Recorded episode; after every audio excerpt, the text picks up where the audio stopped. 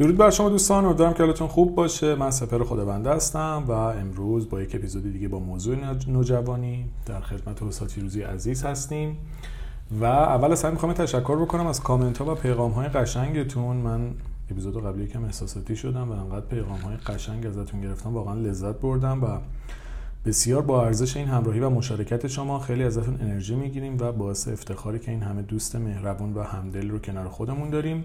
خلاصه که کارتون درسته. و اینکه تشکر می‌کنم اگر کامنت هاتون رو توی اپلیکیشن کست باکس برام بنویسید که یه جا باشه. حالا اگه جای مختلف هم گوش می‌کنید اونجا اگه کامنت هاتون رو بنویسید خیلی عالی میشه. بازم مرسی از تک تکتون و درود بر استاد عزیز. درود و سپاس فراوان. از شوق از ذوق از پیگیری از همراهی یعنی کامنت کامنت دادن یک نوع همراهی شگفتانگیز برای آشکار شدن بهترین ها تو این مسیر به ما. یاران تو آینه مسیر ما هستند و ما چیزها می آموزیم و خطاهای خودمون رو اصلاح می کنیم که مسیری رو بریم که به درد بخوره مفید باشه کاربردی باشه. پس این تمام اینها سپاسگزاری داره و تحسین و تعظیم داره. پس من همکنون هم از تو و هم از این مدار شگفتانگیز تو در تحسین و تعظیمم. قربونتون لطف ما وارد عرصه نوجوانی شدیم. نوجوانی برای من سراسر رمز و راز سپهجان آنچه درباره نوجوانی شنیدیم بسیار زیباست. اما آنچه که من می‌خوام بگم در فضایی که تو داری یه چیز خاص فضای توه. چون فضای تو رو من جایی نمی‌بینم حرفی در خور این فضا باید بزنم و می‌زنم.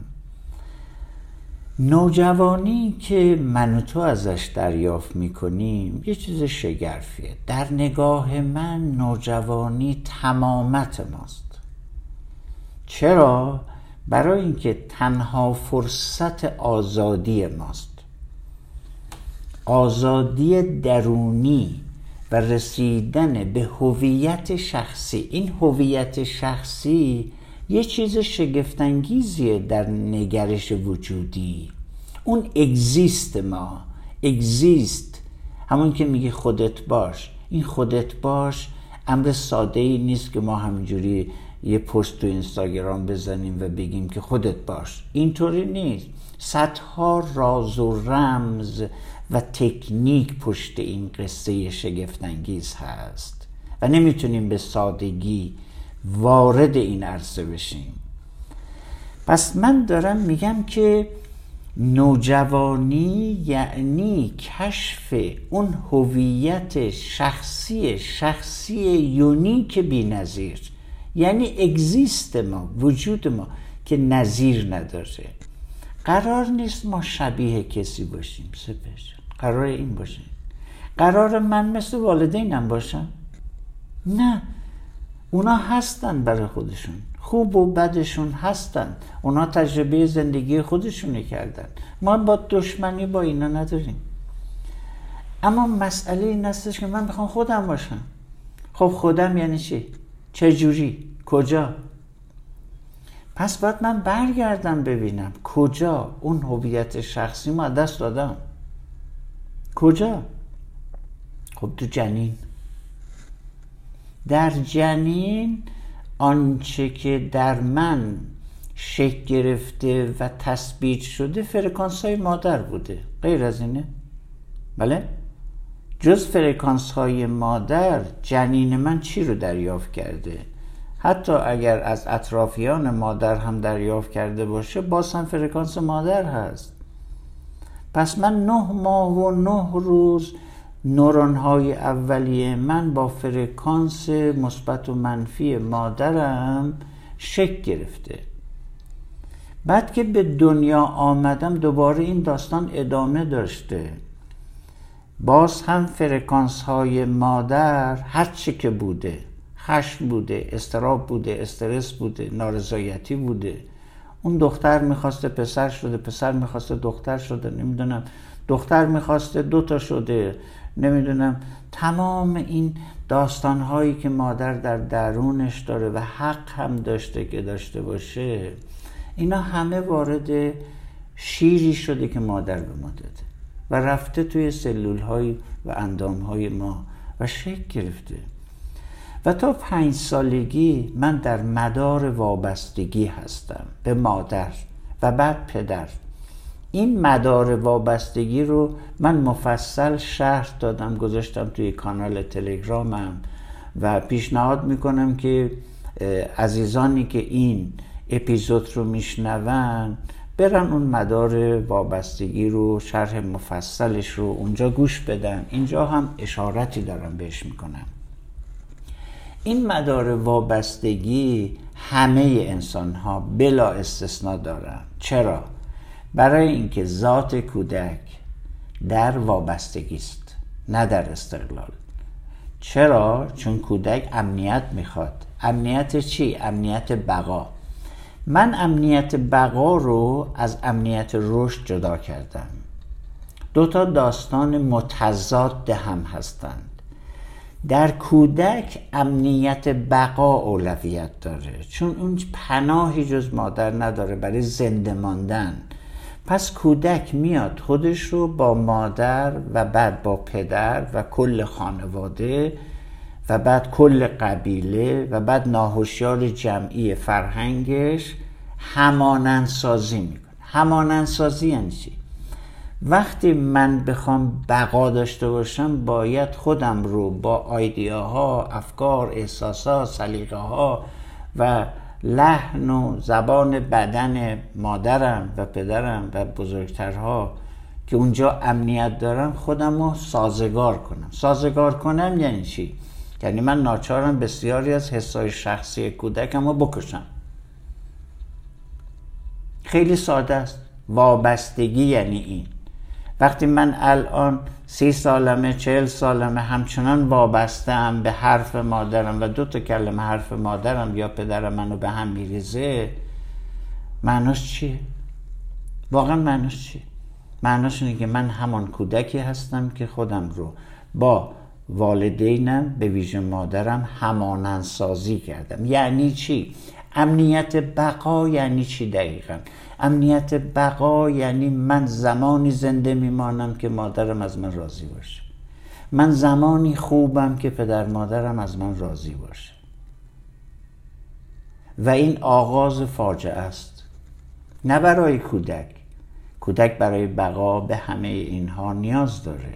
اما برای نوجوان. برای هویت شخصی یک فاجعه است.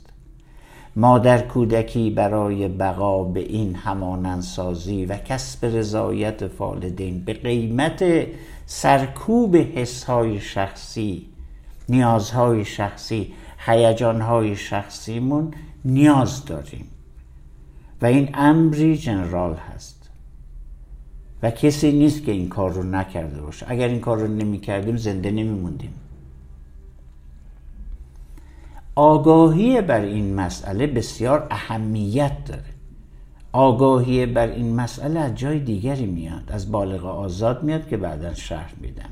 پس ما یک مدار داریم مدار وابستگی به نظرات نگاه حالت چهره حساسیت ها و باورها و سلیقه ها و عادت های رفتاری و انتظارات والدین ما اینا تماما در کودک ما نهادینه شده. نهادینه یعنی چی؟ یعنی احساس و نیاز و رؤیای ما کاملا خفه شده رفته به کارش. اینا اومدن جوش گرفتن. این یعنی نهادینگی. نهادینه شده در ما. و ما این تضاد رو در تمام زندگیمون می‌تونیم ببینیم. تا زمانی که ما از این آزاد نشیم به بلوغ نخواهیم رسید. نوجوانی یعنی آزادی از تمامی این وابستگی ها این دلبستگی ها خب این بی احترامی به والدین نیست. این رو قبلا هم گفتم اگر نوجوانی با دوستاش میره بیرون و پدر مادرش مخالفن بی احترامی به والدینش نکرده بلکه برای کسب هویت اجتماعی شخصی خودش به این مسئله احتیاج داره. و چون والدینش اجازه نمیدن و مجال تجربه شخصی بهش نمیدن او چاره ای نداره. میان وابستگی و ماندن در اون فضای جنینی به قول مولانا که فرمود تا جنینی کار خوناشامی است و هویت شخصی اجتماعی خودش که باید بیافرینه باید یکی رو انتخاب کنه. اگر مجال تجربه شخصی نباشه جدال میان نوجوان و والدینش چه خواهد شد جان؟ زیاد خواهد شد. اوکی؟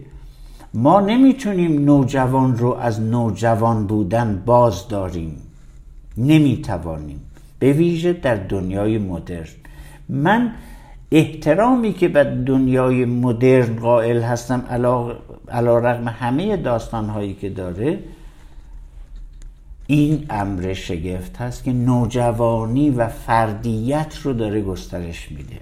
یعنی یک اتمسفری پدید آمده که ما بتوانیم در اون فضا جسارت تجربه شخصی و هویت شخصی رو پیدا کنیم. اما یک گرفتاری به وجود میاد. سفر جان. گرفتاری چه هست؟ تعارض تضاد. تضاد میان این کودکی که در مدار وابستگی والدینش امنیت داره. امنیت اساسی ترین بنیان درون ماست. تالاموس ما و بدن ما برای امنیت ساخته شده نه رشد. این رو ما باید دریابیم. که بدن ما و ذهن ما برای خلاقیت و هویت شخصی طراحی نشده بلکه برای امنیت طراحی شده. برای همین ما به این وابستگی ها درونن وابسته هستیم. برای اینکه فضای غیر از این برای امنیت نداره روشنه؟ فضای غیر از این نساختیم. پس نوجوانی یعنی چی با این توصیفی کردم؟ ساختن فضای امن جدید بیرون از مدار وابستگی والدی. نوجوانی برای من یک چنین قدرتی هست یک چنین نیرویی است که در درون ما نهفته است. وجود داره. لازم نیست بسازیم. کافیه بهش مراجعه کنیم و بیدارش کنیم. مدار والدی پس ما داریم مدار وابستگی داریم مدار نوجوانی داریم. پس مدار نوجوانی از نگاه من یعنی مدار آزادی مدار هویت شخصی مدار استقلال. و این جنم می‌خواد اوکی؟ این جنم رو ممکنه همه نداشته باشند.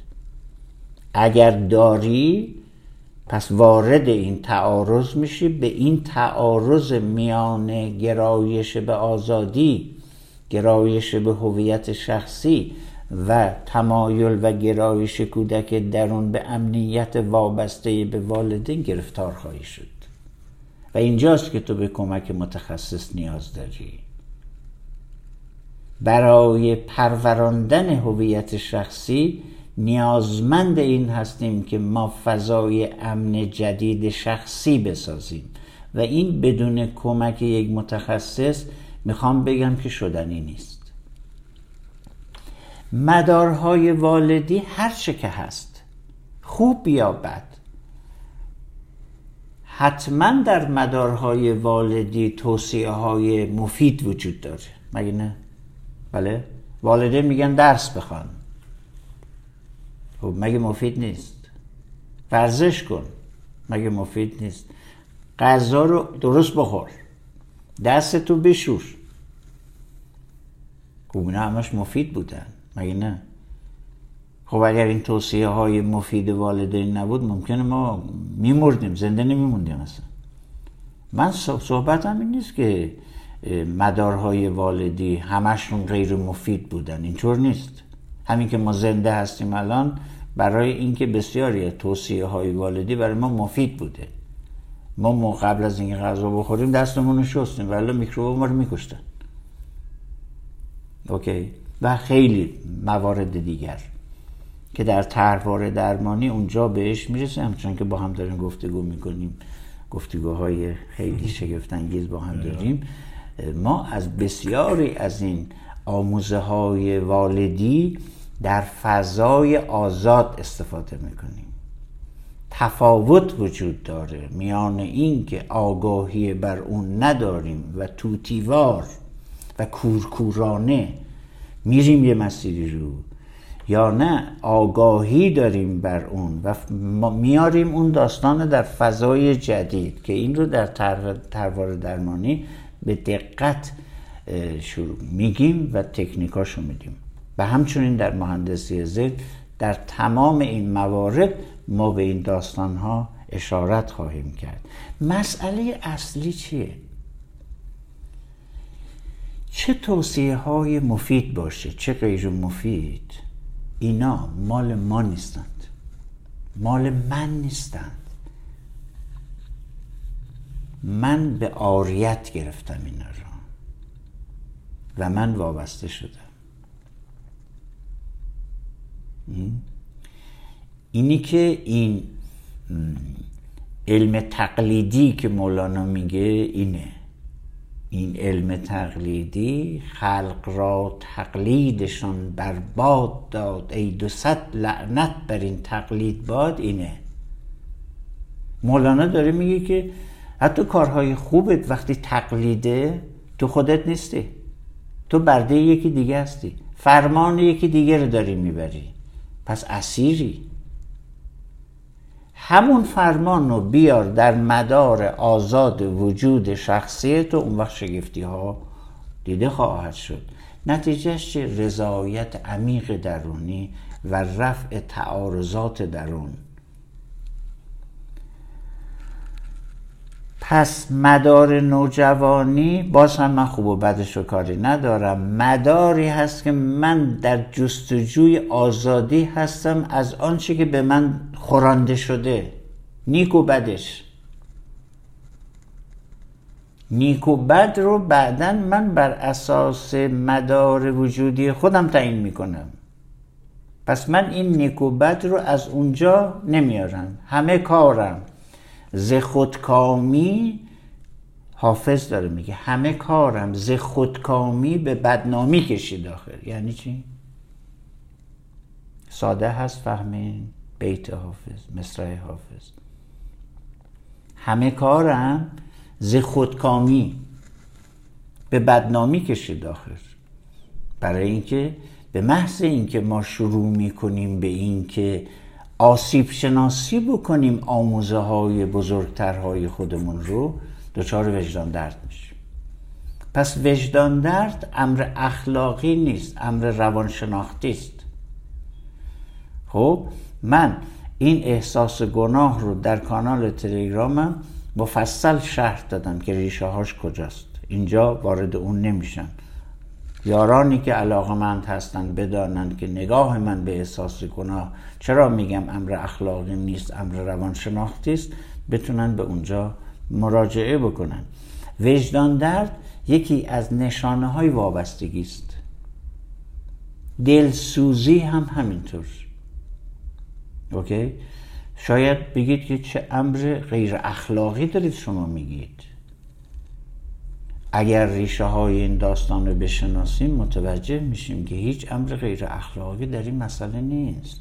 مسئله حل تعارض درون نیست. آنچه مال منه آنچه که دیگران گرفتم. آیا سوال می‌کنم سپر جان آیا من حق ندارم اینا رو تفکیک کنم؟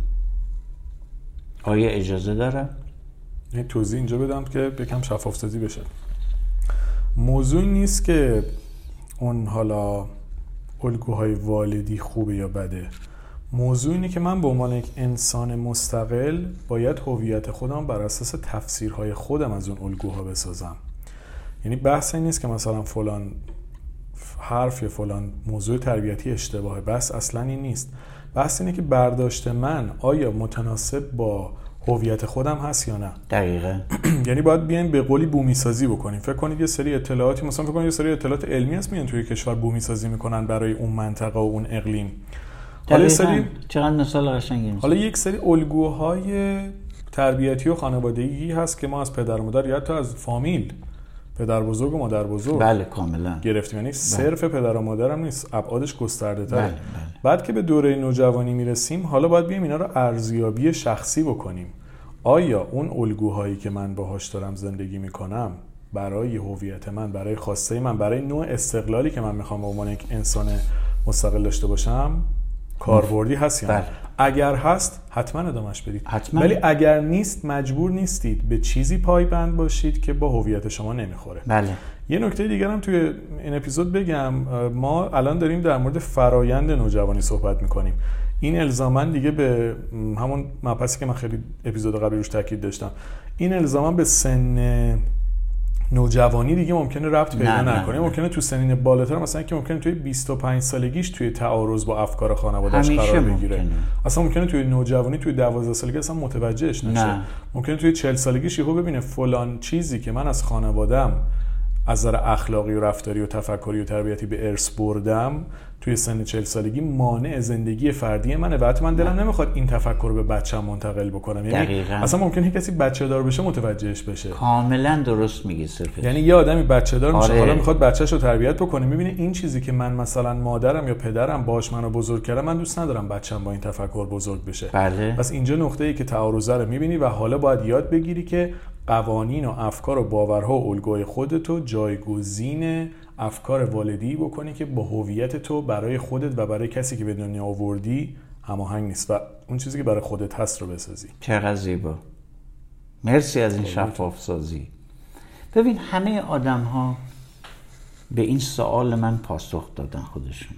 آیا می‌خواهی مثل پدر مادرت و خانوادت باشی یا نه؟ جواب چه؟ واقعا جواب عمومی که میشنویم چیه؟ آنچه که من شنیدم این نه. نمی‌خوام. می‌خوام خودم باشم.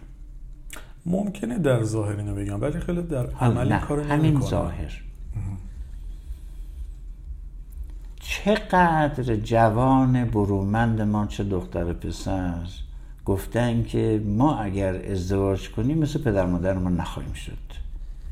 من اگر پارتنری خواهم داشت نمی‌خوام مثل رابطه پدر مادرم باشه نه اینکه بی احترامی به اونا بشه این نوجوانشه می‌خوام نشانه هایی رو بگم و همین مثال جالبی که تو زدی من اگر بچه دار بشم نمی‌خوام مثل مادرم و پدرم با بچم برخورد بکنم این یعنی چی؟ یعنی یک اعتراض مگه نه؟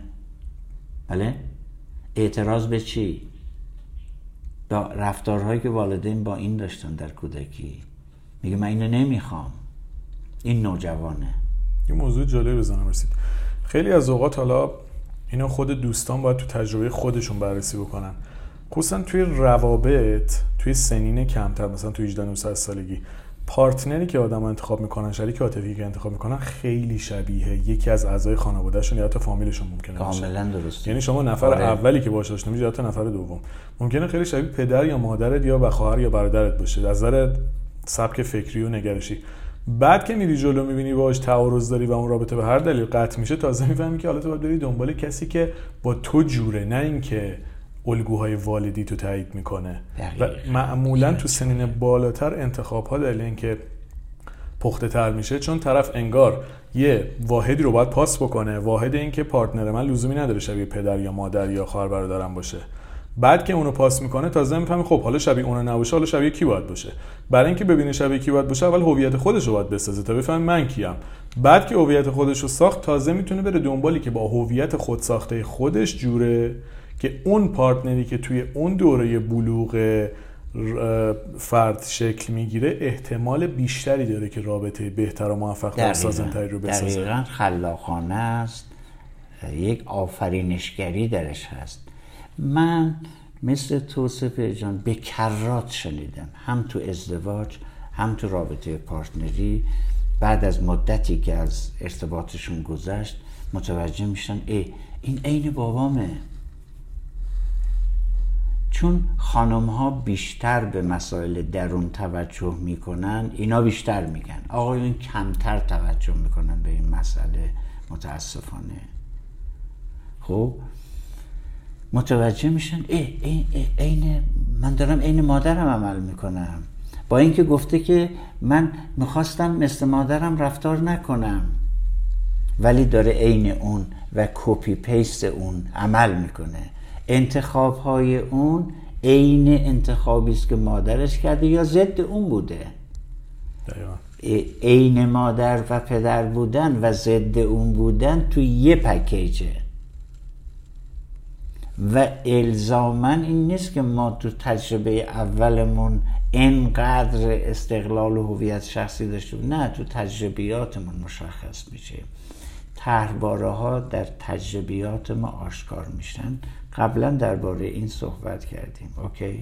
پس آگاهی به این مسئله بسیار ارزشمند و ساحت نوجوانی میاد. اما الزاما ما نمی‌تونیم آزاد باشیم مگر اینکه اسباب بزرگی همه آماده کنیم. تکه بر جای بزرگان نتوان زد به گذاف علکی که نیست. مگر اسباب بزرگی همه آماده کنیم؟ برای اینکه یک انسان مستقلی باشی خیلی باید کار کنی. یعنی با تمام علمان های وابستگی تو بشناسی دونه دونه که اینجا شرح میدم چجوری بشناسیمش. نشانه هاشو اینجا میگم. حالا چجوری آزاد بشیم یه داستان دیگه ای داره خب آنچه که ما از والدینمون دریافت کردیم تو اون مدار وابستگی که اونجا شرح دادم توی تلگرامم گذاشتم اسمش گفتم مدارهای وابستگی. ببینید تا پنج سال اول که ما در بستی در حال درون ریزی و نهادینه کردن دستورات و سلیقه ها و فرمایشات و انتظارات والدین است و کودک تمام تلاش رو می‌کنه برای اینکه رضایت والدین به دست بیاره. و شما می‌بینید الان چهل سالته پنجاه سالته همچنان دنبال این که رضایت والدین تو به دست بیاری. به محض اینکه مادر دست ناراحت میشه تو دچار وجدان درد میشی. معناش اینه که تو هنوز همان کودک وابسته ای و هیچ استقلالی به دست نیاوردی. احترام گذاشتن به والدین با وابستگی رو باید تشخیص بدیم. در این فرایند ما می‌خواهیم میان احترام به والدین و وابستگی جدایی ایجاد کنیم تفکیک کنیم آسیب پذیری کنیم و نشون بدیم که این دو با هم یکی نیستند. هرچند در فرهنگ ما این دو رو یکی کردن سپر جان. یکی از بزرگترین آسیب های روانی که ما در کودکی خوردیم همینه. احترام به والدین و دوست داشتن والدین مساوی شد با اطاعت کردن. یعنی داشتن نظر شخصی و سلیقه شخصی شده بی احترامی. و همچنان الان ادامه داره. و همچنان والدین هم وابسته به همین بچه هستن و هم بچه وابسته است. این مدار بسیار خطرناکه هم برای مادر و هم برای پدر و هم برای بچه تو هر سنی که باشن خطرخیزه. چرا خطرخیزه؟ برای اینکه اجازه نمیده شما وارد مدارهای آزاد مغزتون بشید. اینجا اشاره کنم غیر از این مدار وابستگی مدارهای خالی آزاد ما تو مغزمون داریم. من می‌خوام آدرس اونو هم بدم. اوکی؟ اونو تو تحواره ها حتما شهر خواهم داد. پس چه چیزهایی ما تو مدار آه تو دو پنج سالگی و تا ده سالگی اینا ادامه داره؟ از ده سالگی بلوغ جنسی شروع میشه و تا 18 سالگی یک فرصت فیزیولوژیک و عصب شناسی و هورمونی ما داریم. ببین اصلا امر اخلاقی نیست جان یه امر فیزیولوژیکه. ما فرصت ابراز حس شخصی نیاز شخصی داریم.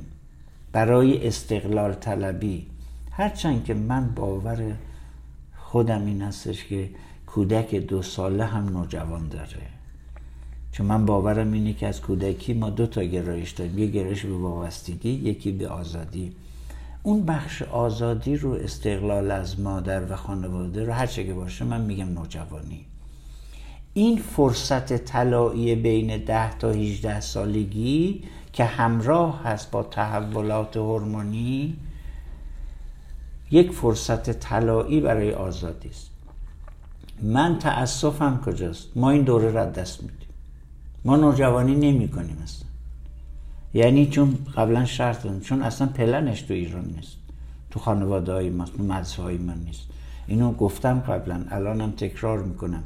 این فاجعه فرهنگی ماست. ما چنین پلنی اصلا نداریم. خب چیا هستن تو این مدار وابستگی که متاسفانه این دوره طلایی ده تا 18 سالگی رو هم از دست میدیم؟ ممکنه بعدا دوباره به دست بیاریم. همینجا بگم که اگر من 20 سالمه 30 سالمه 40 سالمه در درونم دچار استراب دچار تردید در تصمیم گیری نارضایتی از خود نشخار ذهنی اعتمادی به دیگران اعتمادی به خود هستم نشانه اینی که من هنوز وارد عرصه هویت شخصی نشدم. و اون پلن وابستگی دیگه جواب این نوجوان من رو نمیده. خب این امر پسندیده است مگه نه؟ آگاهی بر این نارضایتی خودش آغاز نوجوانی است می‌خوام این رو زیبا ببینیم این رو یک فرصت ببینیم. اینجاست که بسیاری از این نوجوانان با شکوه ما متوجه تعارض میشن و میرن تراپی. و بسیاری اصلا متوجهش نمیشن. پس اونهایی که متوجه میشن قدم بزرگی برداشتن و خیلی جلوتر از دیگران هستن که همچنان در مدار وابستگی ادامه میدن زندگیشون رو. و همینجا بگم مدارهای وابستگی به والد لذت بخش سپر ذهن ما از عادت و تکرار لذت می‌بره چون به بقای ما ربط داره. بقا بر عادت استواره. برای همین حافظ می‌گفت در خلاف آمده عادت به طلب کام. یعنی چی؟ خلاف آمد یعنی برخلاف. برخلاف عادتت کامجویی کن. حرف شگرفی است به نظر من ورود در عرصه نوجوانی و هویت شخصی است که حافظ داره میگه. حافظ جهان نوجوانی رو به شدت پرورش داده. بس طور عجب لازم ایام شبابت طور عجب یعنی ساختار عجیب و غریب غیر مرسوم. لازم ایام شباب است. شباب یعنی جوانی. حالا من میگم نوجوانی. چرا لازم ایام شباب است؟ حافظ داره به طور طبیعی میگه وقتی وارد این عرصه جوانی و نوجوانی میشی اصلا همه چیزی که در گذشته بوده تغییر می‌کنه. و تو این تغییر رو بپذیر و زیباش کن. دنبالش برو. ولش نکن. یه نکته اینجا بزنم رسید. خیلی من نظرم جالب این قسمت و اونم اینه که مشاهده تعارضات با الگوهای والدی برای خیلی ترسناکه.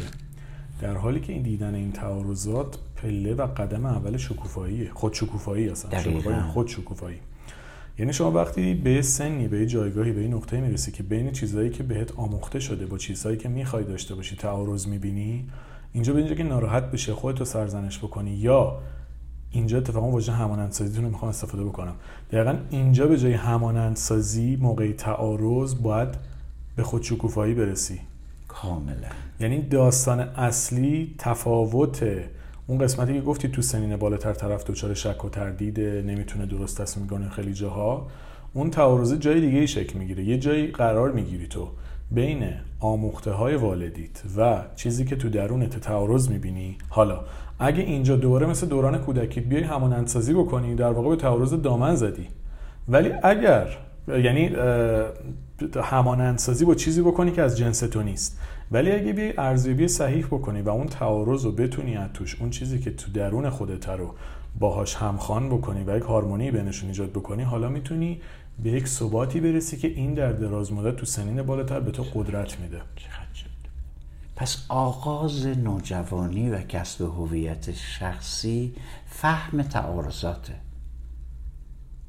فهم تعارضات درک تعارضات. و احترام بهشون. و احترام. و بعد معاشقه رو یاد خواهم داد به اینا. که صحبتشو با هم می‌کردیم. و اگه برسیم به اون مقام. معاشقه رو من تازه فهمیدم. اوکی. اوکی. این خودشکوفایی که گفتی یک امر شگفت انگیزی است من این از مولانا دارم. و الان دارم کارگاهشون می‌ذارم. کارگاه خودشکوفایی با مصنوی.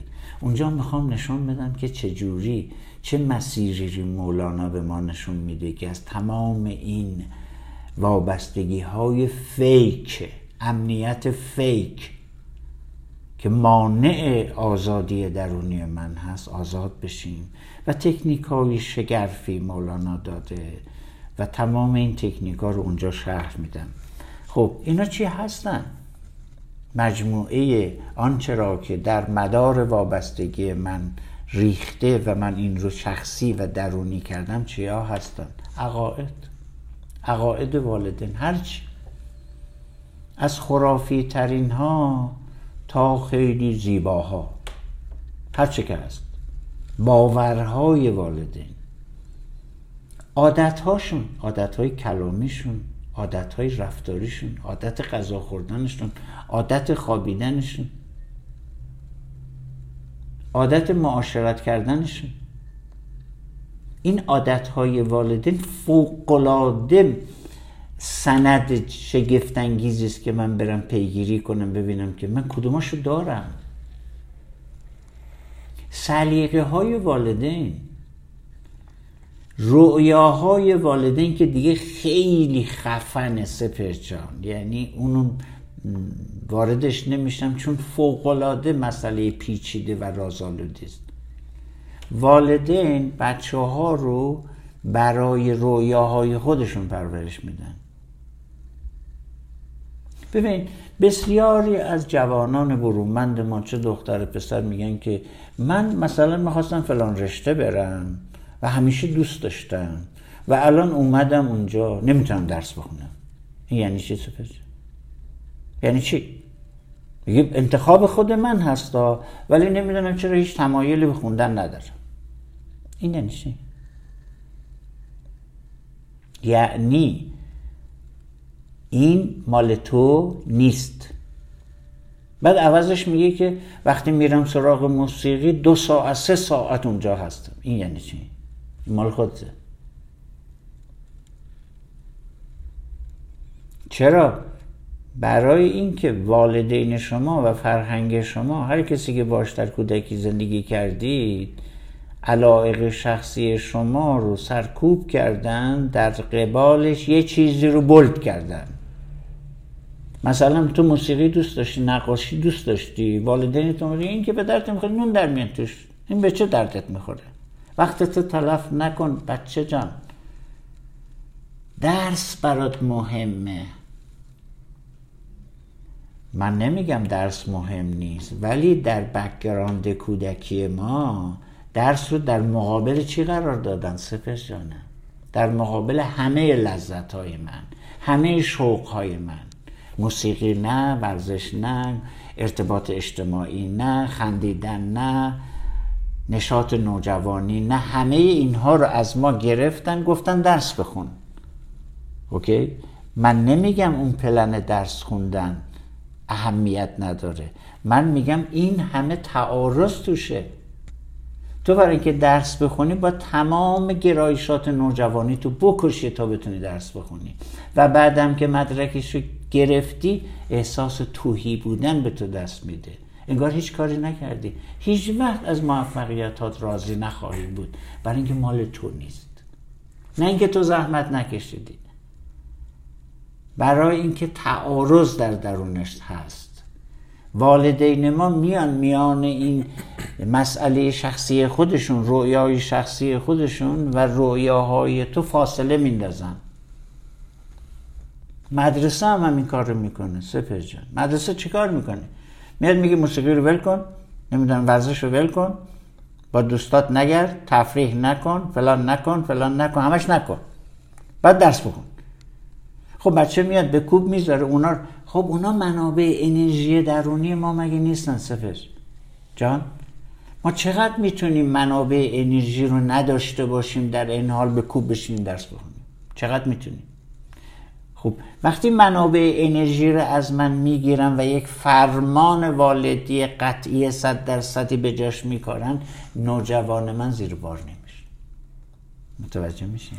یه نکته جالب بزنم رسید من دو تا برنامه رو تو زندگیم بیشتر از همیشه دیدم. یعنی بیشترین برنامه که من دیدم دو تا. من همه مثلا فیلم و سریال می‌دیدم یکیش که دیگه معروف انقدر تو اپیزود گفتم. من نصف عمرم راز بقا دیدم.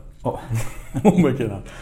اونو بذاریم کنار. بیشترین برنامه ای که من حداقل 10 12 سال دنبالش کردم امریکن گات تالنته یعنی برنامه استعدادیابی آمریکا. آره. حالا سایمون رو احتمالاً اکثرا بله، می‌شناسن. بله.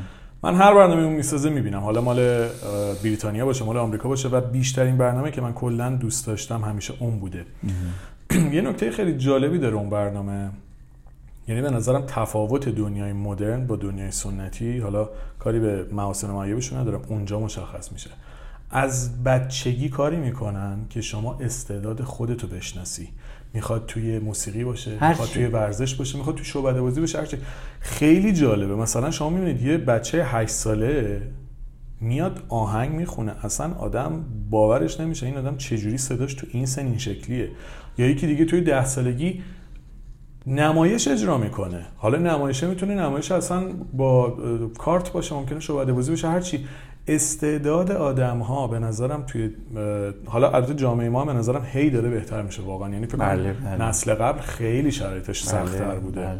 ولی تو نسل جدید خیلی بیشتر شده که آدما دارن استعدادهای خودشون رو کشف می‌کنن. حالا به نظرم من چیزی که توی امریکن گات تالنت میدم که برنامه مورد علاقه من بود همیشه و همیشه دنبالش می‌کردم این بود که کمک می‌کنه آدم ها استعدادهای خودشون رو بشناسن. استعدادی که مثلا یکی میاد استنداپ کمدین میشه. خب اون میاد تواناییش تو اینه چرا باید بره فیزیک کوانتوم بخونه؟ بله چرا؟ چرا مثلا کسی که می‌تونه آدما رو بخندونه حالشون رو خوب بکنه چرا باید بیاد این کار بکنه؟ کسی که می‌تونه مثلا حرکاتی بکنه که مثلا دوی حرکت نمایشی بکنه که آدما رو سرگرم بکنه هم پول در بیاره توش هم لذت ببره هم حال بکنه. کسی که می‌تونه صدای خوبی داره تو این فیلم بازی چرا باید بیاد راهی برین در راستای رویاها گفتم ها. من به بله. نظرم توی اون فضای مدرن خانواده ها یاد گرفتن که استعداد بچهشون رو تو همون سبکی که هست و دوست داره شکوفا کنن نه که های خودشون رو بسازن.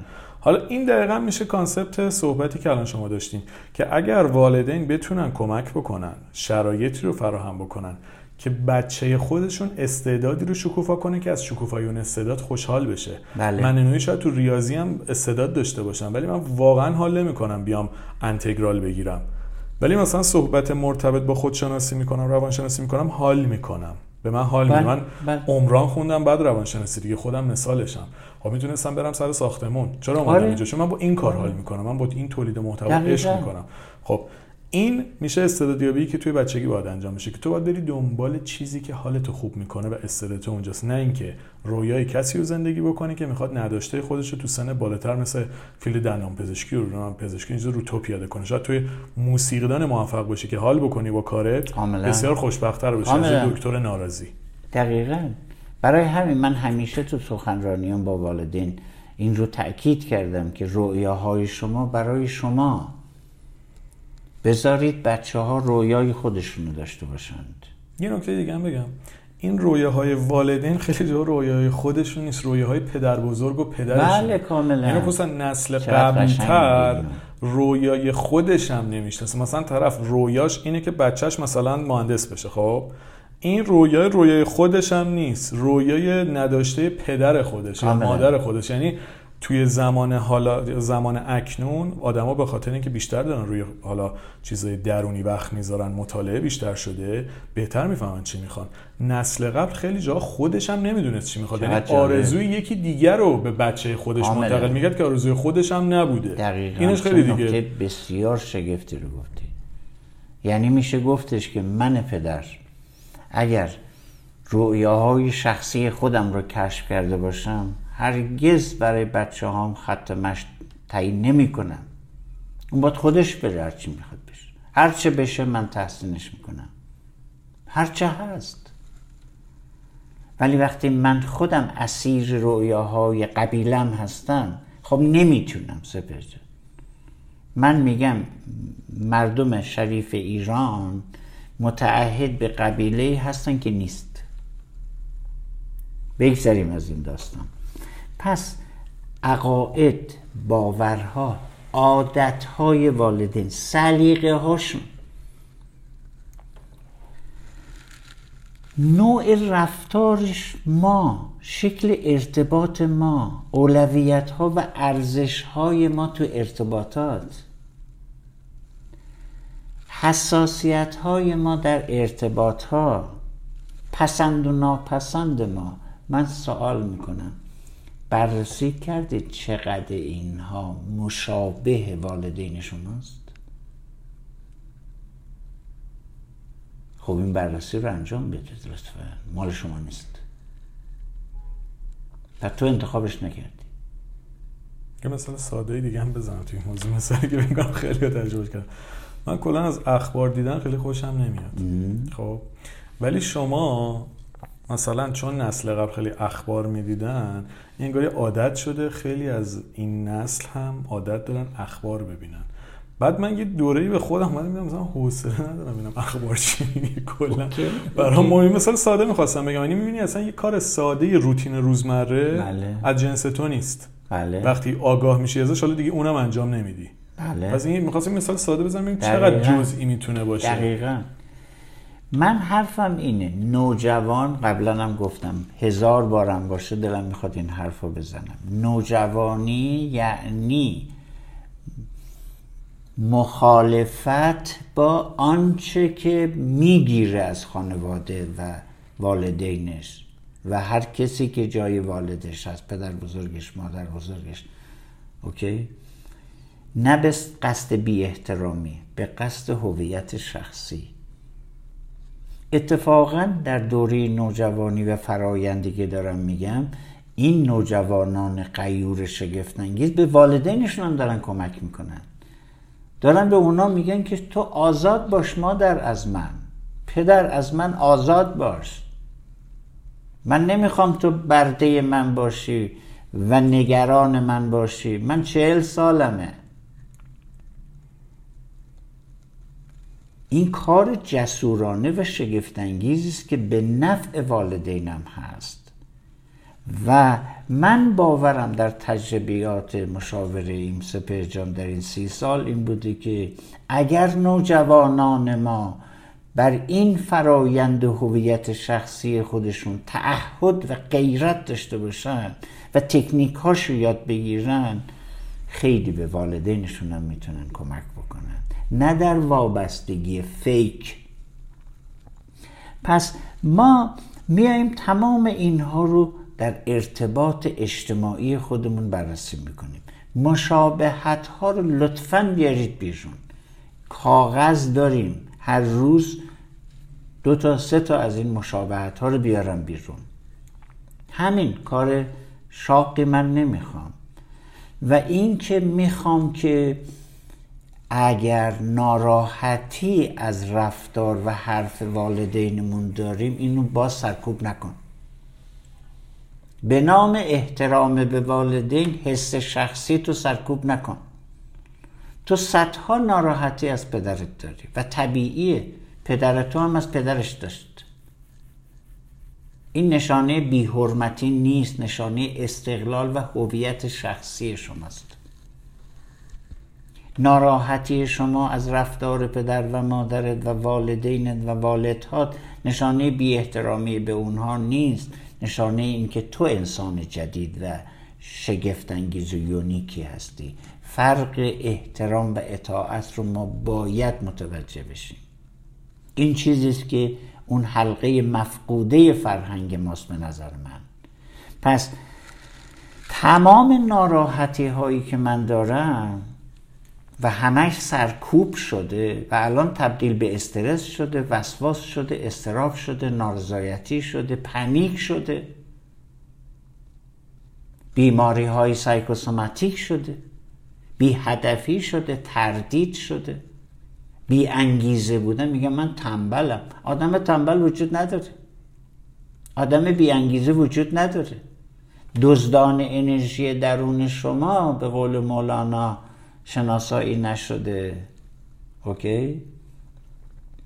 گر نه موشی دزد در انبار ماست گندم اعمال چل ساله کجاست؟ اول ای جان دفع شر موش کن. وانگهان در جمع گندم جوش کن. گر موشی دوز در انبار ماست گندم اعمال چل ساله کجاست؟ این همه تلاش این همه فعالیت برای چه راضی نیستی؟ برای چه آرامش درون نداری؟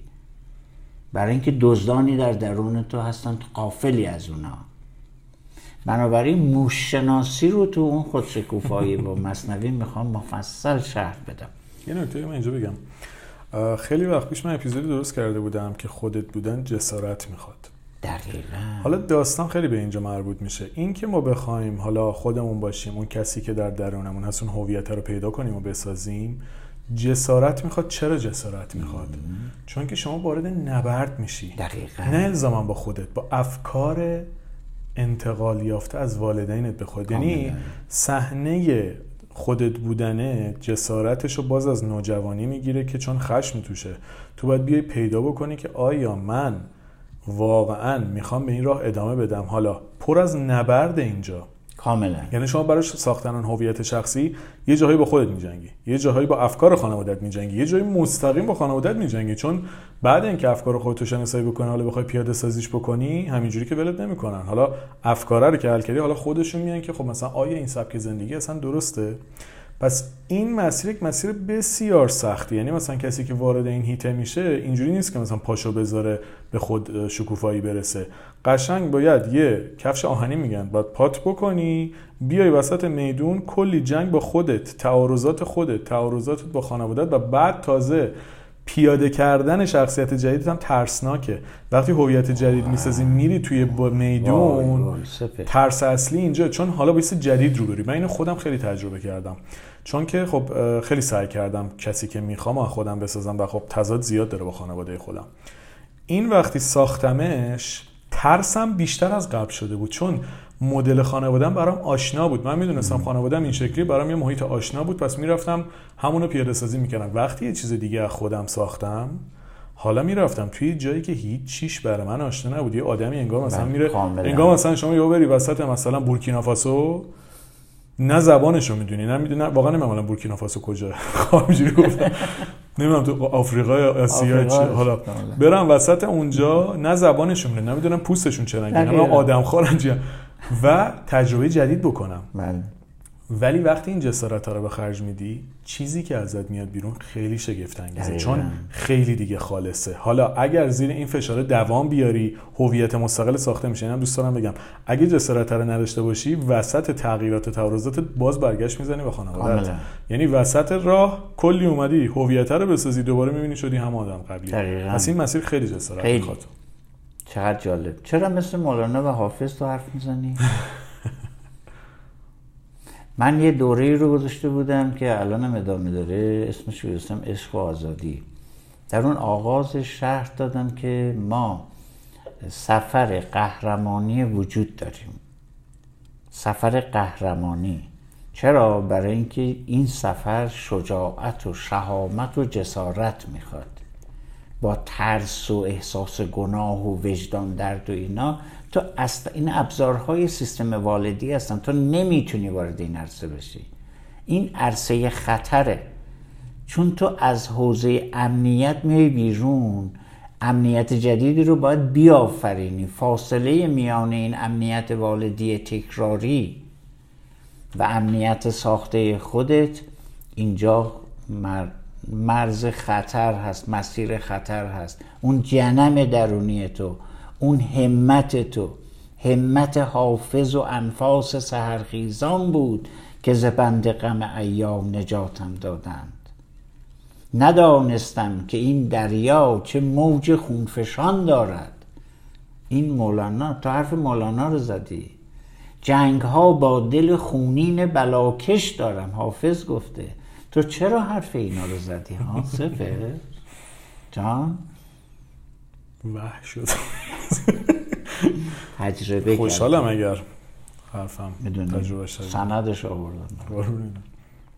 و یه چیز جالبی گفتی که من گرایش پیدا می‌کردم به سیستم والدین چون آشنا بوده. کلمه قشنگی رو به کار بردی. اساسا ذهن والدی ذهن هستن. اصلا کل پکیج ذهن که بر بقا استوار هست. این تو مهندسی ذهن میگم. بر بقا استوار هست دنبال دیده شناخته است. دنبال ناشناخته نیست اصلا. برای همین خطرناکه برای آدمی که می‌خواد هویت شخصی داشته باشه. یه چیز دیگه هم بزنم بگم. گفتم چی؟ راز بقا. آه. آمریکن گادم شما دیگه اینو می‌دونید سریال مورد علاقه من در تمام تاریخ کل زندگیم وایکینگزه. یعنی واقعا دیوانه این سریال بودم. یه روز جمعه season آخرش اومد من ده تا اپیزودشو از صبح تا شب دیدم که چشم قرمز شده بود حالت تهوع گرفتم. مثلا فقط فکر کنم غذا خوردم و دوباره رفتم دستشویی وسط. داشتم میمردم آخرش. حالا این وایکینگز چی داشتن که برای من خیلی جالب بود؟ خیلی سریال جالبیه کلا. حالا راگنار هم اگه مثلا کسی که دیده باشن قشنگ می‌دونن character ش چی بود. اینا دنبال کشف ناشناخته ها بودن. قبل از حالا داستان این شکلی روایت شده درست و غلطش کار ندارم که قبل از کریستوف کلمب وایکینگز اولین گروهی بودن که از اروپا میرن قاره آمریکا. حالا درست و غلطش رو دوستان ارزیابی بکنین. چیزی که من خوندم و شنیدم اینه. اینا چه ویژگی داشتن؟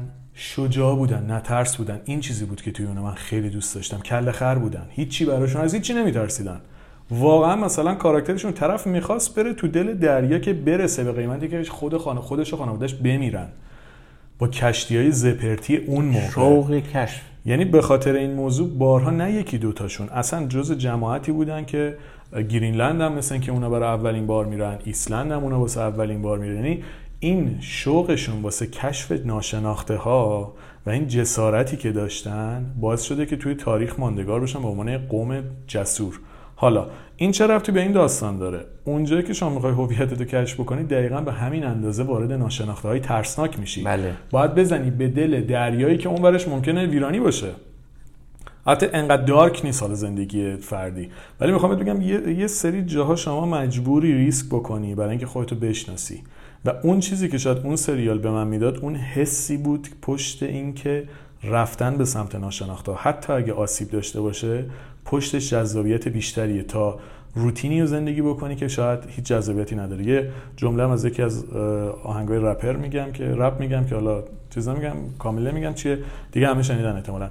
یه تیکش میگه ریسک خطریه ولی روتین کشنده است. من این جمله رو خیلی دوست دارم تو آهنگ. که درسته که ریسک خطر داره ولی روتین هم کشنده است که تو اگه بخوای همون یاد گرفتی و همش بری مثلا تا سر کوچه برگردی خب تو هیچ چیز جدیدی نمی‌بینی که بخواد تو رشد بده. این جمله‌ای که از اون رپر عزیز گفتی خیلی شگفت انگیز و زیباست. ما متوجه خطر وابستگی ها نیستیم. ما متوجه کشتاری که عادتهای ما می‌کنن نیستیم. ما آسیب شناسی نکردیم و نمی کنیم امنیت والدی کشنده ترینه زهرالوده ولی چون بر عادت استواره و ذهن ما شیفته عادت چرا که ذهن برای امنیت از هزار بار ما باید اینو بگیم. ذهن ما برای خلاقیت نیست. تالاموس ما بر اساس خلاقیت طراحی نشده بلکه فقط برای بقاست. تالاموس ما همون کاری می‌کنه که قانون تکامل می‌کنه. بین تالاموس ما و حیوانات در این مسئله اندک تفاوتی نیست. اینجاست که مولانا به ما میگه که ایمنی بگذار و جای خوف باش. خطر کن. این خطر کردن کسی می‌تونه این کار رو بکنه که به قول تو کشنده بودن و زهراگین بودن زندگی تقلیدی تکراری رو بفهمه. فهمیده باشه که داره تمام آیدیه های خودش رو قربانی می‌کنه کودکش رو قربانی می‌کنه. نیازهای اصیل خودش رو قربانی می‌کنه. اگر کسی متوجه بشه دیگه امکان نداره این کار رو بکنه. سپر جان هیچ کس حاضر نیست. برای اینکه همین الانش هم نوجوان هر کسی داره به ششدار میره داری غلط میری. من راضی نیستم. ببین من خیلی ساده دارم میگم. میگم که شما وقتی که کاری رو می‌خواهید برای دیگری بکنید حالا پدرت مادرت خواهرت دوستت هر جا آیا با کودک درونتون اول مشورت می‌کنید؟ رضایت اون برایتون مهمه یا رضایت دیگران؟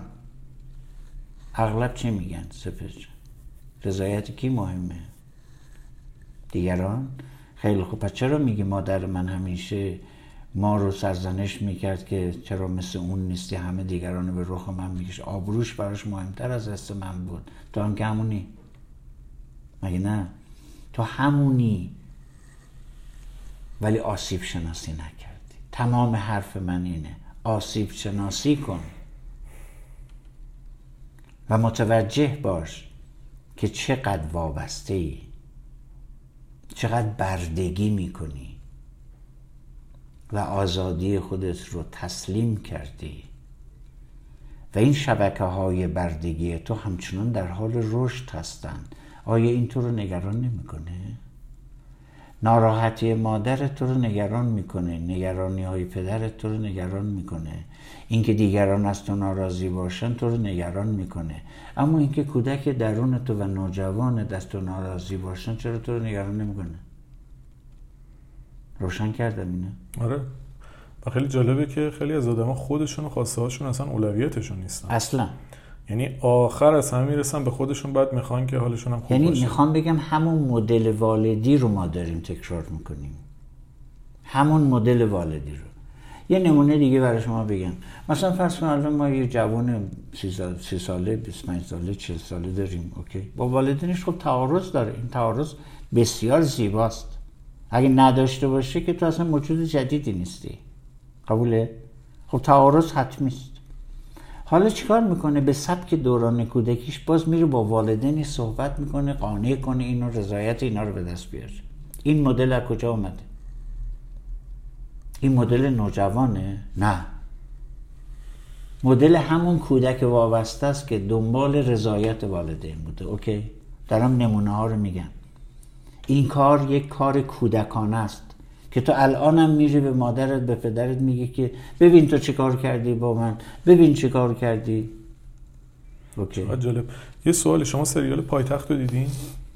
بعضیش رو دیدم من من توی سریال ایرانی سریال مورد علاقه بود. خیلی دوست داشتم این سریال رو. خب. خیلی جاهای روانشناسانه داره. من نمی‌دونم آگاهانه این کارو کردن یا فقط فیلمنامه رو نوشتن که جذابیت داشته باشه. اینشون نمی‌دونم ولی خیلی یه سری جاش فکر شده بود. کاراکتر بهداشت یادتونه؟ قد بلند بهرام افشاری بازی کرده قدش بلنده خیلی پسر زیاد یادم یادتون نیست. اون کاراکتر دقیقا نشون دهنده یک نوجوان سالم و واقعی. همه کار الان تایید نمی‌کنم همه کاراشو ولی واسه ساخت هویت خودش میجنگید. یعنی جالب. خیلی جاها سرزنش می‌شد خیلی جاها تمسخر می‌شد ولی در نهایت زندگی که می‌خواد خودش می‌سازه. الان در مدح یا نکوهش کاراکتر بهتاش نیستم.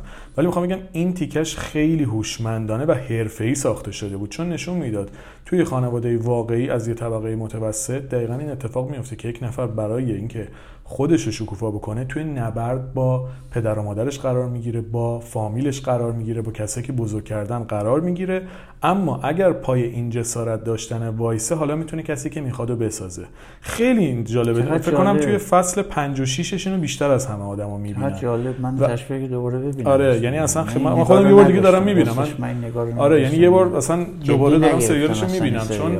برای من خیلی آموزنده است اولا حالا دیگه بحثش افتاد اینم بگم روابطی که تو این سریال هست خیلی جالبه که نشون میده که یه چیز جالب داره. توی مشکلات گیر نمی‌کنن. یعنی سعی می‌کنن راهکار پیدا کنن و ازش بگذرن. این ساده زندگی کردنه تو این سریال به نظرم خیلی جالبه. یعنی اینم به نظرم خیلی هوشمندانه است. که نشون میده باید بگذری و ادامه بدی به خاطر یه بحث و دعوا اینا همه چیزو نابود نکنی. زندگی همینه. و نشون میده که همه آدمای اطرافت ایدئالت نیستن. حالا می‌خواد دوست باشه خانواده باشه فامیل باشه.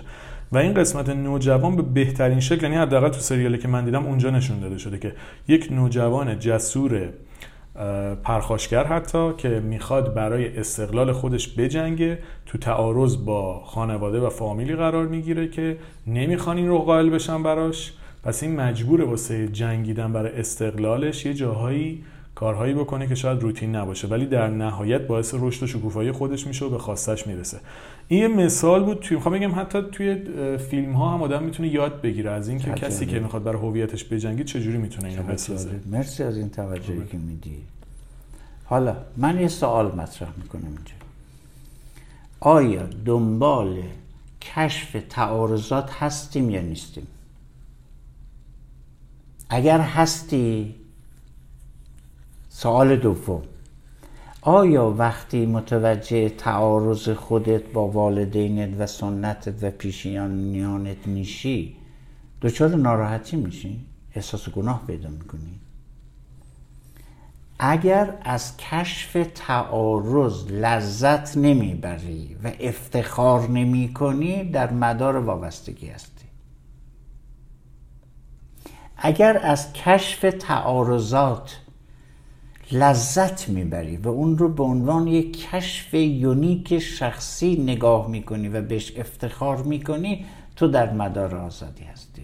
چقدر جالب. و شاید کاری که آدم باید بکنن اینه که از این مدار به اون مدار برسن. دقیقا اولش کشف تعارضاته. بعد از اون باید مدار عوض کنی. حالا اون بعدیست. پس همه آدم ها تقریبا از کشف تعارض فراریم مدام می‌خوام بر همون همانند سازی های کودکی امنیت فکر بمانند. چقدر جالب شد. حالا پس اینجا طرحواره ها میان وسط به عنوان ناجی خرابکاری برای اینکه تو رو برگردونن به الگوی کودکی. کاملا. و اگر طرحواره ها تو نشناسی و حل نکنی وقتی به تعارض می‌رسی به جای اینکه رشد بکنی میری پسونک می‌ذاری دهنت بری حالت کاملا. طرحواره ها ناجی ما هستند. راهنمای ما هستند. همچنان که یونگ از سایه ها چی گفت؟ سایه ها اساسی ترین بخش های پنهان وجود ما هستند. یه نکته جالب دیگه.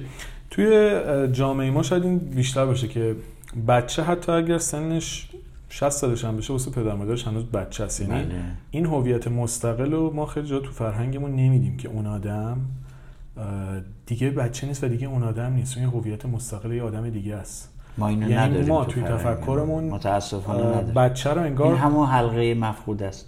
انگار توی همون پنج سالگی میبینیمش توی پنج سالگی کاملا. کاملا. پس سوال. آیا در مدار ذهن عادتی والدیت قرار داری یا در مدار آزاد وجودت؟ این سوال رو فقط تکرار کنیم. اصلا هیچ کاری نکن. لطفا این سوال رو تکرار کن. تا در مغز تو یک نشانه از مدار آزاد باز بشه. مغز تو پیگیری می‌کنه این رو. تو فرمان رو بده. مغز فرمان تو رو می‌بره search می‌کنه. مغز ما مثل گوگل میمونه. تو هر چی بگی میری سرچ می‌کنه. تو سوالات غلط میدی به مغز. مثلا میگی چرا والدین من من رو تایید نمی کنند این مدار چیه؟ وابستگی. وابستگی است حالا شما سوال رو عوض کن ببین سرچ مغز تغییر می‌کنه. بگو که من در مدار والدی هستم یا در مدار آزاد یونیک شخصی نوجوانیم؟ چه قشنگ. یعنی شما خیلی جاها نباید دنبال اون تایید اصلا باشی. نه. چون وقتی میری تو ساحت نوجوانی و برخلاف اون روتینا میری جلو اصلا خیلی جا تاییدی وجود نداره برای تو. و متاسفانه چون از کودکی این تایید وجود نداشته الان هم وجود نداره. دنبال این نرو. یعنی اصلا دنبال این نباش که تایید اطرافیان تو بگیری وقتی که داری مسیری توی ناشناخته ها میری. دقیقا. دنبال این باش که تو رو تکذیب کنند. منبع تغذیت رو باید تغییر بدی. اگر اگر منبع تغذیت اگر منبع تغذیت تایید والدین یا اطرافیانت بوده موقعی که میری به سمت ناشناخته ها. منبع تغذیت رو باید جای دیگه ای پیدا بکنی. اصلا پدر مادر تو بهترین پدر مادر موجود تو عالم باشن.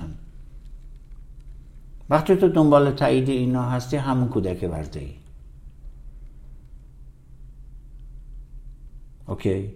من دنبال اون وجود یونیک یگانه شخصی تو هستم که نمونهش مثل اثر انگشت تو تو این عالم نیست. و اونو تو داری. و من در طرحوار درمانی و خود شکوفایی با مصنوی و مهندسی ذهن اینا رو می‌خوام بگم. خب اون مدار وجود چیه سپر جان؟ نوجوانی یعنی چی؟ یعنی حس شخصی احساسات شخصی هرچه هست. نیازهای شخصی هرچه هست. رؤیای شخصی هرچه هست. اما یک چیز عجیبی بگم سپر جان. بسیار جذاب نیست این حرف من و ممکنه شنوندگان نازنین و پرشوق و پرشور ما رو یک کمی نگران بکنه. اوکی به باور من و تجربه من بسیاری از نیازهای ما احساسات ما و رویاهای ما آلوده به فرمان والده. کار ما پاکزازی احساسات ماست نیازهای ماست از فرامین والدی در مهندسی ذهن و تحور درمانی این کار رو می‌کنیم. تا حسهای تو خالص بشن. نیازهای تو خالصتر بشن. رؤیاهای شخصی بعدا به وجود میاد. فقط قشنگی شفاف سازی روش بکنم. شما ممکنه وقتی رویاها و نیازهای خواسته های شخصی خودتو اونجایی گفتید ببینید هر چه هست. چون دیدنش خیلی جا ترسناکه. یعنی تو چرا ترسناکه؟ چون تعارض داره با بله. مدار وابستگی یعنی تو وقتی می رویای شخصی خودتو می‌بینی مثلا فکر کنید توی خانواده بزرگ شدی من مثال این شکلی دارم. حالا دیگه میگم دیگه ولی اسم نمی‌برم تمام خانواده مثلا فکر کنید دکتر و تو field پزشکی و تو چیزی که می‌خوای توی field موسیقیه و فشار خانوادگی روی تو هست که تو حتما باید دکتر بشی. تو حتی حرف زدن در مورد اینکه می‌خوای بری دنبال موسیقی اونجا قیامت بپا می‌کنه. پس این که میگید هرچه هست شما باید ببینی. حتی اگر محیط بیرونی پذیرای اون نباشه. حالا اینکه چجوری باید بریم به سمتش میشه داستانای دیگه. ولی این دیدنه خیلی جاها به معنای اینه که حتی رفتن به سمتش هم بسیار می‌تونه ترسناک باشه. چون باز هم یه جنگ دیگه به در پیش داره. تو منو به یاد تحواری خودم انداخته سوبه من گفتم تو اون اپیزود اول که من این مادر بسیار مهربان داشتم. فوقلاده مهربان. و من براش یک پسر نمونه یه دونه یونیک بودم و هیچ کدوم از برادر و خواهرهای ما اون مهری که مادرم به من داد به هیچ کدومشون نداد. خب این برای بچه خیلی جذابه مگه نه؟ ولی من تاوانی پرداختم بابت این که هشت سال افسردگی بود و ترس و وحشت از محیط جدید. و من آدم بسیار خجالتی بودم و ترسو. باورت نمیشه سپشتن من خیلی عذاب کشیدم تا از این دام مهر مادری خودم آزاد کنم. جنبه های مثبتش رو نگه داشتم و بررسی کردم دقیقا. پالایش کردم قربالگری کردم. اما اون مهر مادری چیکار می‌کنه؟ منو به امنیت مادر وصل می‌کنه. پس نمی‌ذاره من نوجوان بشم. نمی‌ذاره من از اون دایره امن مهر مادر جدا بشم. من مادرم رو تحسین می‌کنم بابت مهری که به من داشت. اما اون پروژه رو تحسین نمی‌کنم. برای اینکه نوجوان من جرأت ابراز وجود اجتماعی دیگه نداشت برای اینکه مدار مادر خیلی امن و شیرین و لذیذ بوده برای من. مگه نه؟ بیرون از مادر برای من ترسناک شده بود. چقدر جالب.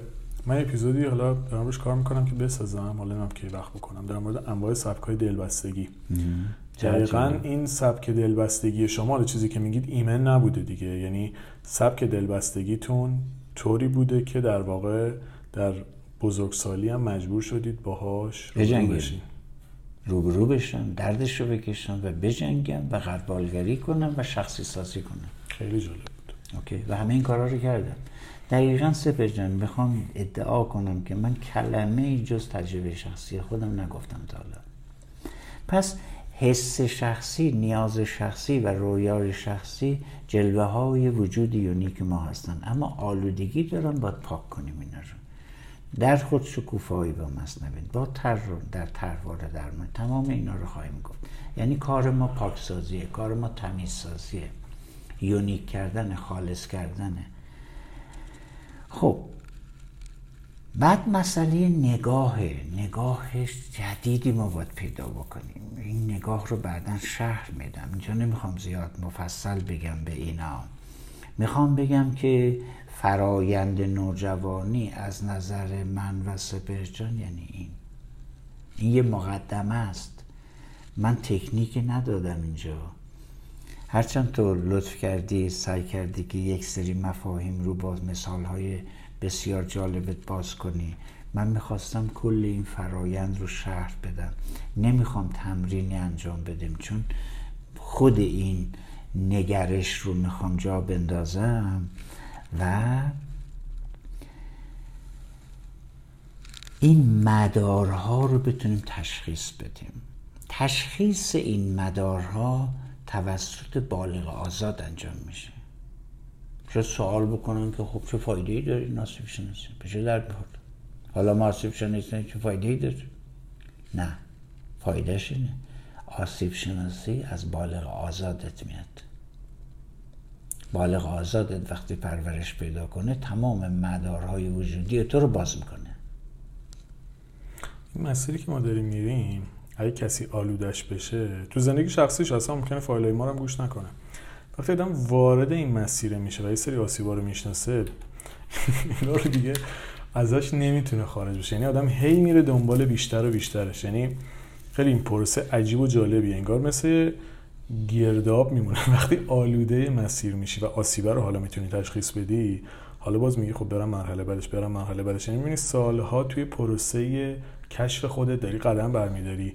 چون پا می‌ذاری توش یه سری جذابیت هایی داره که دیگه همجوری میری تو. یعنی دیگه دقیقا یعنی گرداب دقیقا اما بالغ آزاد ما یک بالغ شگفتانگیز بالغ آلوده رو نمیگم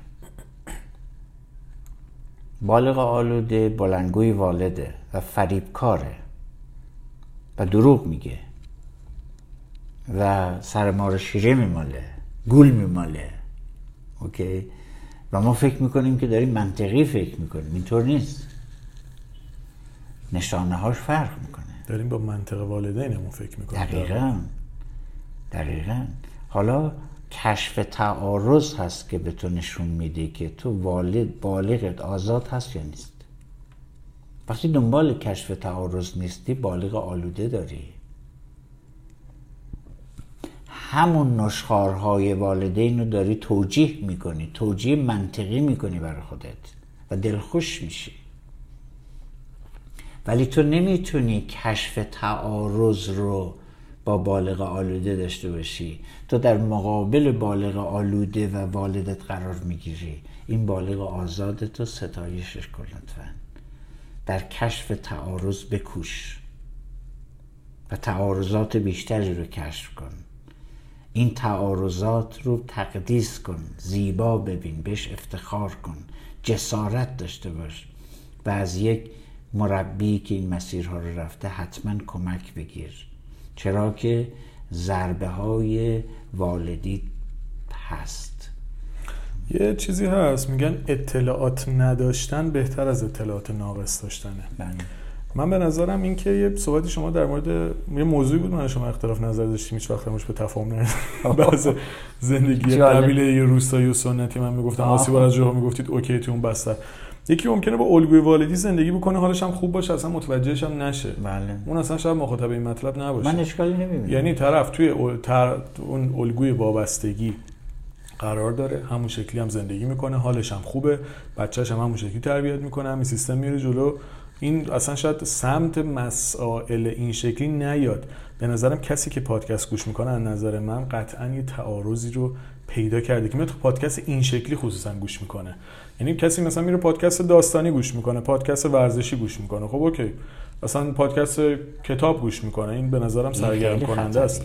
ولی این پادکستی که کسی میاد این مدل پادکست رو گوش می‌کنه هم جسور بوده و هم تعارض داشته. یعنی خودش یه جاهایی قلقلکی بهش داده شده که چرا من با بیام تو این field؟ پس حالا که وارد این بازی شدین به قولی این بازی اینجوری نیست یا وسطش خارج بشین.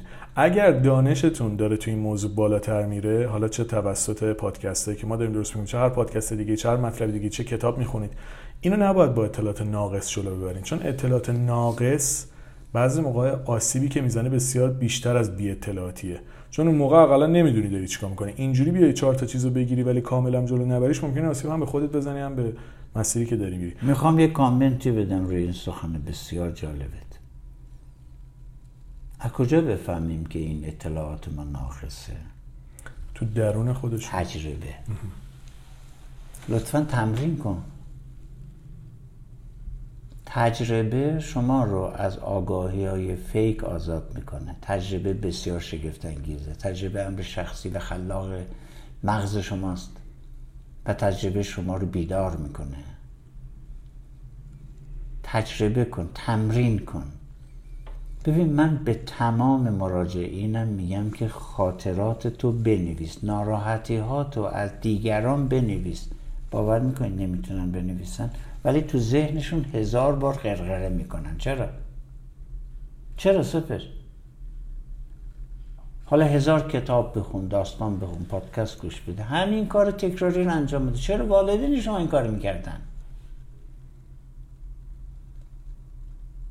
والدین شما هیچ وقت احساسشون شفاف نمی‌گفتن همش میپیچوندن به تو هم یاد گرفتی نگی والدین شما صبح تا شب قرقره می‌کردن نشخار ذهنی داشتن تو هم, کار داری می‌کنی. وقتی میتون بنویس روی کاغذ یهو می‌بینی یه من عظیمی در درون تو انگار می‌خوای کوه دماوند رو جابجا کنی. برای چی؟ برای اینکه اینجا وقتی داری می نویسی احساس تو بالغ آزاد توست. ولی داری نشخار ذهنی می‌کنی بالغ آلودته. چقدر جالب. اون چه اصطلاح میگن هر چی که خارا یاد یک روز به کار آید چیه؟ من من حالا جالب من 16 سالگی نوشتن شروع کردم. دیگه خیلی هم برام سخت بود. و خیلی رو مخم بود. خیلی ب... اصلا سخت ترین کار به نظرم شروع کردم به نوشتنه بله خیلی چون روبرو شدن باش هم ترسناکه هم. اصلا بله. عجیب بله. غریبیه. خیلی جالبه. من این کارو می‌کردم هیچ وقت فکر نمی‌کردم روزی برسه. خب من خیلی متن. من 2325 تا فقط تو سب blog post گذاشتم. 1200 تا page دیگه هم 500 تا page دیگه. یعنی من نزدیک 4000 تا پست گذاشتم. من اکثر پستام از تخلیه فکری خودم در میاد. درود بر تو. اینو اینجا چون گفتید جالب بود برام. یعنی مثلا خیلی شنیدم میگن حرفات حسی به دل میشین انگار حرف دل ما رو. بله. چون دقیقا من اومدم تخلیه فکر کردم یه موضوعی رو. آره، آره. نوشتم رو کاغذ از دل اون. حالا دیگه انقدر تخلیه فکر کردم شاید این مهارت رو پیدا کردم که از دلش بتونم این چیز بکشم بیرون یه چیزی رو ولی خب این از کجا اومده؟ از همون جریان احساسه و نوشتن فکرم. یعنی وقتی تو میای احساست رو روی کاغذ می نویسی افکارت رو روی کاغذ می نویسی خود اون واسط می‌تونه راهکار بشه. یعنی می‌تونی از دلش چیزایی رو در بیاری برای خودت. یعنی می‌خوام بگم خود من این موضوع به صورت عملی پیاده سازی کردم. پس می‌دونم ارزش این کار چقدر زیاده. واقعا؟ دقیقا من با حرف تو نه تنها موافقم بسیار بسیار تجربیات ناب تو رو دیدم و تحسینت می‌کنم. و تو محصول تجربیات شخصی خودت هستی نه دانش روانشناسی. اینا با هم فرق می‌کنن. تجربه ساحت یونیکی است. تجربه بخش آزاد درون ماست. تجربه ترسناکه. تکرار تجربیات والدین برای ما آسان هست. اما اینجا جای دشواری هاست. اما بشارتی هست. بشارتی هست که تو داری وارد عرصه بینظیر خودت میشی. داری مدارهای خالی ذهنت که مدار وجود تو رو فعال می‌کنی. باز هم میگم قبلا هم گفتم در مهندسی ذهن نشون میدم اینو.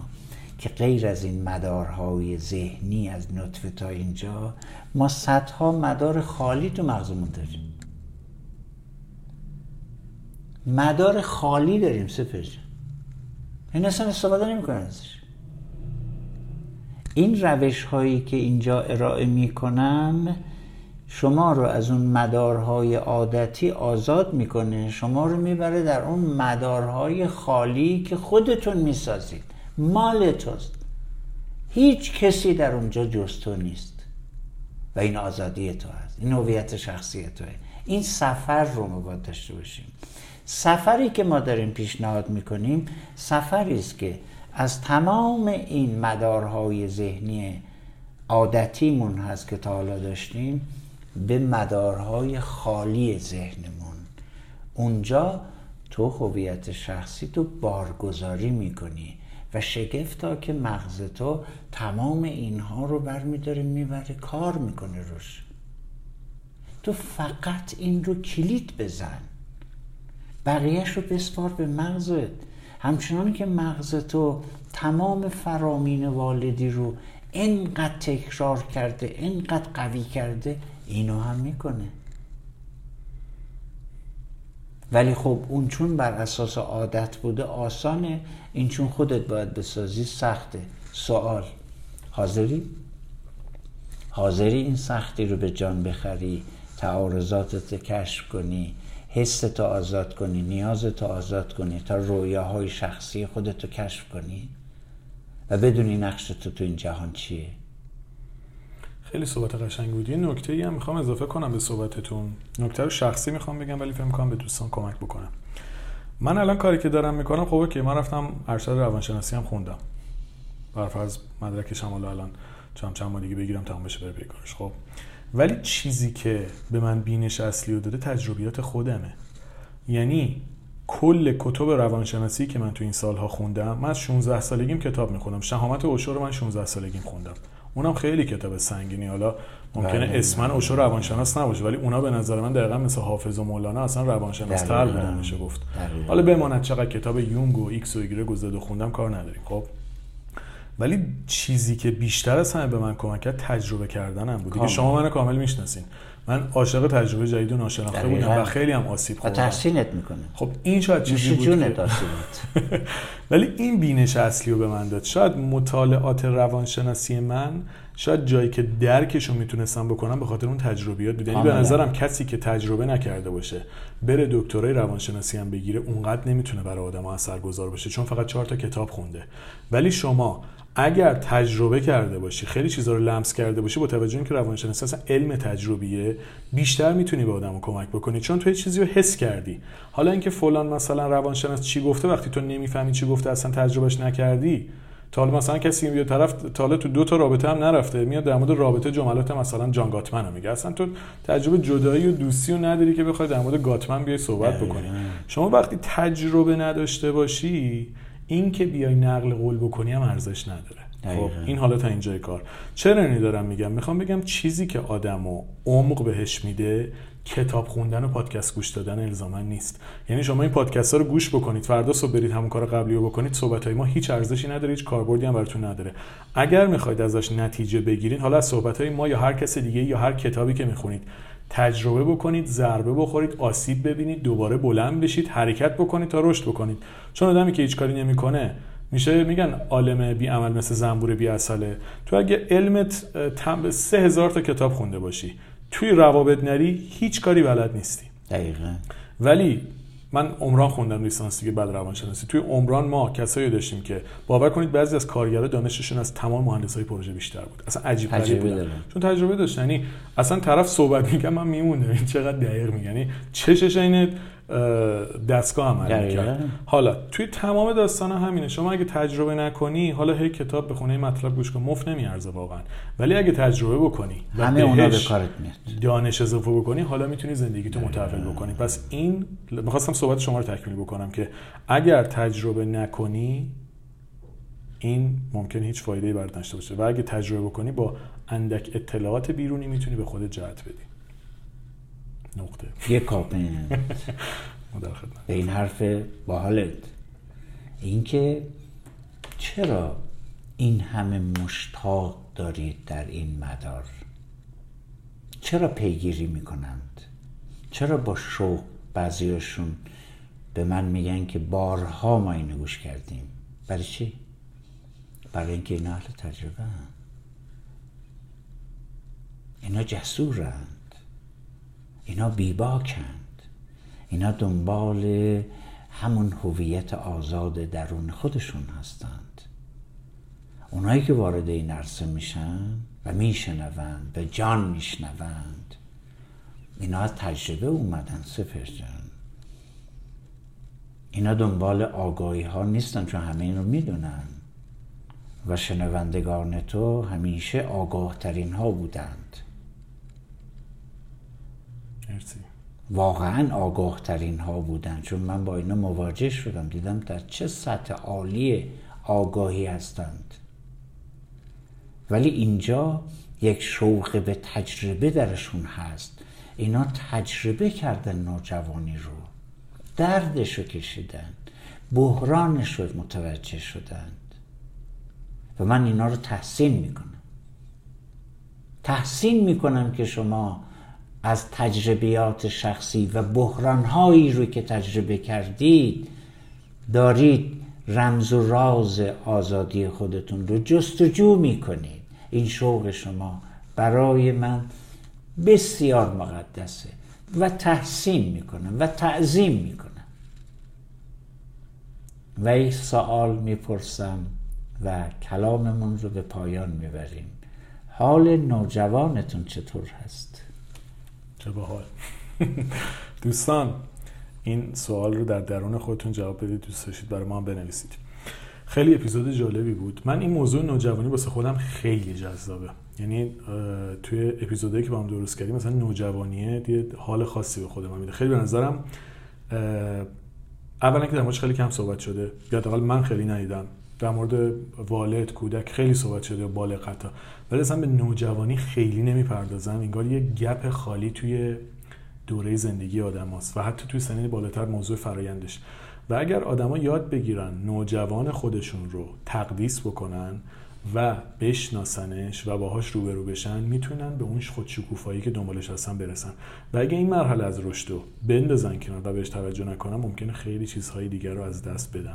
پس هویت اصلی ما توی جایی ساخته میشه که خیلی جا بهش بی‌توجهی شده. نکته دیگه نمی‌خواید اضافه کنید؟ سپاس و درود. قربونتون. دوستان مرسی که تو این اپیزود هم همراه ما بودین. ما نوجوانی رو موضوعش رو دیگه در پادکست غیر رایگان ادامه میدیم. سعی کردیم توضیحات کلی رو براتون بدیم. و این اپیزود هم به این صورت بود که بتونید کامل در جریان مسیری که می‌خوایم بریم قرار بگیرید. مرسی از کامنت های قشنگتون. خیلی خوشحال میشیم که باز هم برای ما بنویسید افکارتون و نظراتتون و حتی انتقاداتتون پیشنهادتون هر چیزی که دوست دارید بنویسید ما خیلی استقبال می‌کنیم. امیدوارم که این اپیزود هم براتون مفید بوده باشه. با آرزوی بهترین برای تک تکتون شاد و سلامت باشید.